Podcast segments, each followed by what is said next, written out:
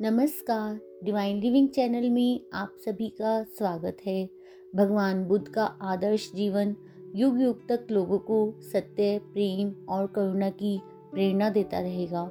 गौतम बुद्ध के जीवन के कई ऐसे प्रसंग हैं, जिनमें सुखी जीवन के सूत्र बताए गए हैं, जिन्हें अपनाकर हम एक सुखी जीवन व्यतीत कर सकते हैं। आइए जानते हैं ऐसा ही एक प्रसंग। एक बार गौतम बुद्ध जिन्हें हम सिद्धार्थ के नाम से भी जानते हैं, उनका प्रवचन चल रहा था। एक व्यक्ति हर रोज प्रवचन सुनने आता था। बुद्ध अपने प्रवचन में लोभ, मोह, अहंकार, द्वेष आदि छोड़ने की बात किया करते थे। एक दिन वह व्यक्ति गौतम बुद्ध के पास आकर बोला, बुद्ध जी, मैं एक महीने से आपका प्रवचन रोज सुन रहा हूँ, परंतु मुझ पर उसका कोई असर नहीं हो रहा है। क्या मुझमें कोई कमी है या उसका कोई कारण है?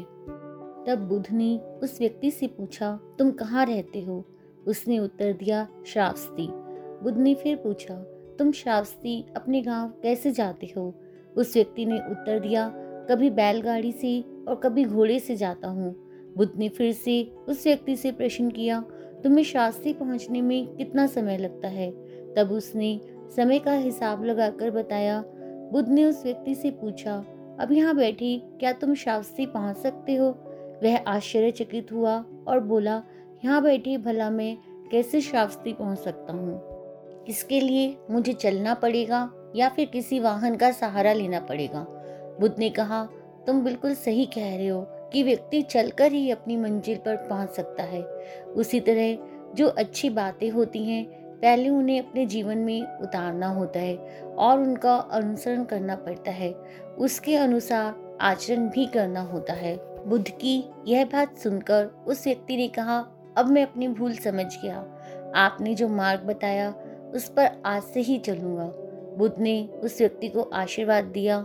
आशय यह है कि ज्ञान कोई भी हो, वह तभी सार्थक होता है जब उसको व्यवहारिक रूप में जीवन में उतारा जाता है। केवल प्रवचन सुनने या उसका अध्ययन करने से कुछ प्राप्त नहीं होता है। गौतम बुद्ध की इस छोटी सी बात ने उस व्यक्ति का पूरा जीवन बदल दिया। गौतम बुद्ध के जीवन का ये प्रसंग हमें एक बहुत बड़ी सीख देता है। आज के लिए इतना ही। ओम नमो बुद्धाय।